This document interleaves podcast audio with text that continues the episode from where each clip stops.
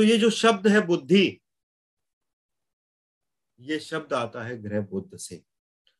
ब्रह्मा जी ने चार तरीके की धी शक्तियाँ बताई।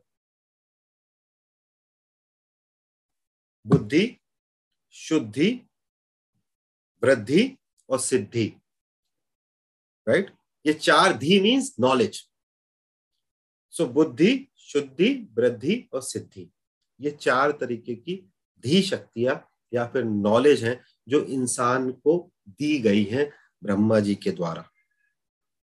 इनमें से सबसे इंपॉर्टेंट अगर धी शक्ति है तो वो है बुद्धि। और बुद्धि जो शब्द है, वो बुद्ध ग्रह से आता है। और इसीलिए आप बोलते हैं, आप जब शास्त्र या साहित्य की बात करूँ तो आप कोई व्यक्ति किसी चीज़ के अंदर प्रवीण हो जाता है तो आप उसको बोलते हैं कि वो उस चीज़ के अंदर बुद्ध हो गए। बोलते हैं कि नहीं बोलते? कि वो उस चीज़ के अंदर बुद्ध हो गए, या महात्मा बुद्ध, भगवान बुद्ध, वो बुद्धि का कारक है प्लेनेट हाँ हाँ पूछना है तो बताऊँगा ना अभी, रुको तो सही। That is a planet of intelligence and you know हमारा शास्त्र के अंदर बुद्ध को कुमार ग्रह बोला गया, बालक जैसा बोला it's like a child of say ten twelve years what does it mean एक तरफ़ मैं बोल रहा हूँ कि वो बुद्धि का ग्रह है और चूँकि बुद्धि से लर्निंग आती है लर्निंग से इंटेलिजेंस आती है एंड इंटेलिजेंस से you make money on this planet this planet becomes most important planet in Kalyug अगर कलयुग में हम अपना सबसे ज़्यादा समय किसी चीज़ के लिए देते हैं तो केवल दो चीज़ों के लिए देते हैं। पहला बुद्ध मतलब करियर फाइनेंस इकोनॉमी एजुकेशन दूसरा, शुक्र रिलेशनशिप इसके बाद का पूरा समय है। मुश्किल से दस परसेंट बचता है। Are you agreeing on this और नॉट कि हमारे पास केवल दस परसेंट समय बचता है इसके बाद राइट हम बारह घंटे काम करते हैं, फिर अपना पत्नी बच्चों को संभालते हैं, और उसके बाद बस हो जाता है। कुछ लगता है तो मैं जब लोगों को बोलता हूँ कि एक माला ओम नमः शिवाय की करो तो बोलते भैया टाइम नहीं है। टाइम नहीं है can you believe this it takes three minutes three minutes to do one zero eight of ओम नमः chanting but normally people doesn't have time and they are correct, because we are engrossed in buddha and shukra. Fully engrossed in buddha and shukra. और उसको हमारे शास्त्र में बालक जैसा बता दिया। पैराडॉक्सिकल है। प्लेनेट ऑफ़ इंटेलिजेंस इज़ बालक। इसका मतलब क्या है? और वो कौन सा तत्व हमारे अंदर हैंडल करता है? पृथ्वी तत्व को हैंडल करता है। और पृथ्वी तत्व का क्या उपयोग है हमारे जीवन के अंदर? हमारे जीवन के अंदर पृथ्वी तत्व का उपयोग स्टेबिलिटी और हम ह्यूमंस स्पेसिफिकली कलयुग में, हम केवल एक ही चीज़ के पीछे पड़े हैं। सही बताना दिल पे हाथ है स्टेबिलिटी लाइफ में सेटल होना माँगता है स्थायित्व चाहिए। स्टेबिलिटी चाहिए। राइट हर चीज़ के अंदर स्टेबिलिटी चाहिए। That's why Mercury is very important and it is a बालक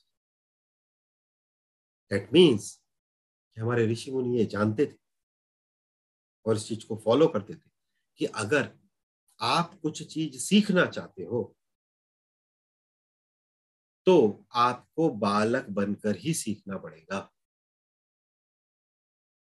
आपको कोई भी चीज़ नहीं सीख सकते अगर आप एक्सपर्ट बनकर बैठोगे वहाँ। And that is the problem with people. Since Mercury is the planet for our career, which is the most important aspect of our life. The moment you stop learning in your career, your career will be vanished. And people who grow in the career, they have only one trait they always learn. They're always learning, right? So, Mercury is that planet which is responsible for career in our life, stability in our life, और मेरे शरीर के अंदर वो पृथ्वी तत्व को control करता है। मतलब कि अगर आपका मोटर मूवमेंट बहुत है, आप हिलते ही रहते हैं, आप ऐसे ऐसे सिर हिलाते रहते हैं, आपके हाथ पैर चलते रहते हैं दैट मीन्स आपका बुद्ध खराब है, मुझे आपका चार्ट का ज़रूरत नहीं। आपका बुद्ध में प्रॉब्लम है। I don't need your chart because your stability in your body there is no stability in your body आप टिक नहीं पाते। तो जो शरीर से नहीं टिक पाता वो करियर में भी नहीं टिक पाता राइट right? आपको आपका दुकान चलानी है तो आपको बारह घंटे उस दुकान पे जाके बैठना पड़ेगा आपको ऑफ़िस चलाना है, ऑफ़िस में जाकर सीट पकड़ के बैठना पड़ेगा right so stability in the in the body is directly responsible in stability in the career. We never see it like this. So, we are basically. But हम इतना नहीं सोचते कि ऋषि पाराशर ने जो लिखा है उस पर अगर हम थोड़ा सा बुद्धि लगा लें कि अगर मैं इस बात पे काम कर लूँ कि मेरा शरीर ठीक से बैठने लगे। How many of you have experience हम बैठते तो यहाँ खुजा रहे हैं, वहाँ खुजा, ऐसे कर रहे हैं, वैसे कर रहे होता कि नहीं होता लोगों के साथ? पैर लगातार हिलाते जा रहे, हिलाते जा रहे। उसका फोकस ही नहीं है भाई। जिसका फोकस नहीं है वो करियर में कैसे करेगा कुछ? मैं बात कर रहा हूँ एक्सीलेंस की। मैं मीडियोकर करियर का बात नहीं कर रहा। और इस दुनिया में कोई भी व्यक्ति ऐसा नहीं है जो अपने काम पे जाता है, वो ये सोच के जाता है कि मुझे मीडियोकर करियर मिल जाए, भाड़ बजा दुनिया। Everybody wants to be Modi ji right सबको मोदी जी बनना है, सबको अपने बच्चों को तेंदुलकर बनाना है। बट छोटा सब चीज़ हम ऑब्ज़र्व नहीं anyways now there is one more plan which is called Shani. How many of you heard about Shani? Shani के विषय में सुना है? अच्छा मैं कुछ लोगों से बात करता हूँ भारत में तो कुछ लोगों को लगता है कि शनि जो है वो भारतीय ज्योतिषियों की उपज है।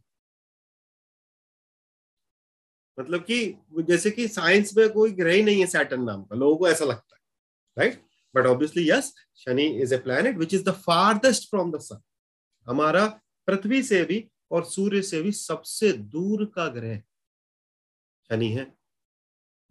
और अगर आप ज्योतिष के सेमिनार में आए हो तो बिना शनि के तो नहीं आ सकते राइट क्योंकि शनि जो है, वो दुख कारक है।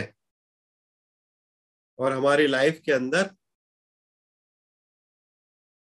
कुछ कुछ जो नेगेटिव अध्यात्म करते बोलते हैं, भैया, जीवन जो है, वो दुख के कारण आप जन्म लिए हो। ऐसे बोलते ना। अब यहाँ पर आए हैं तो भोगना तो पड़ेगा इस टाइम सैटर्न और Shani is the planet of vayu.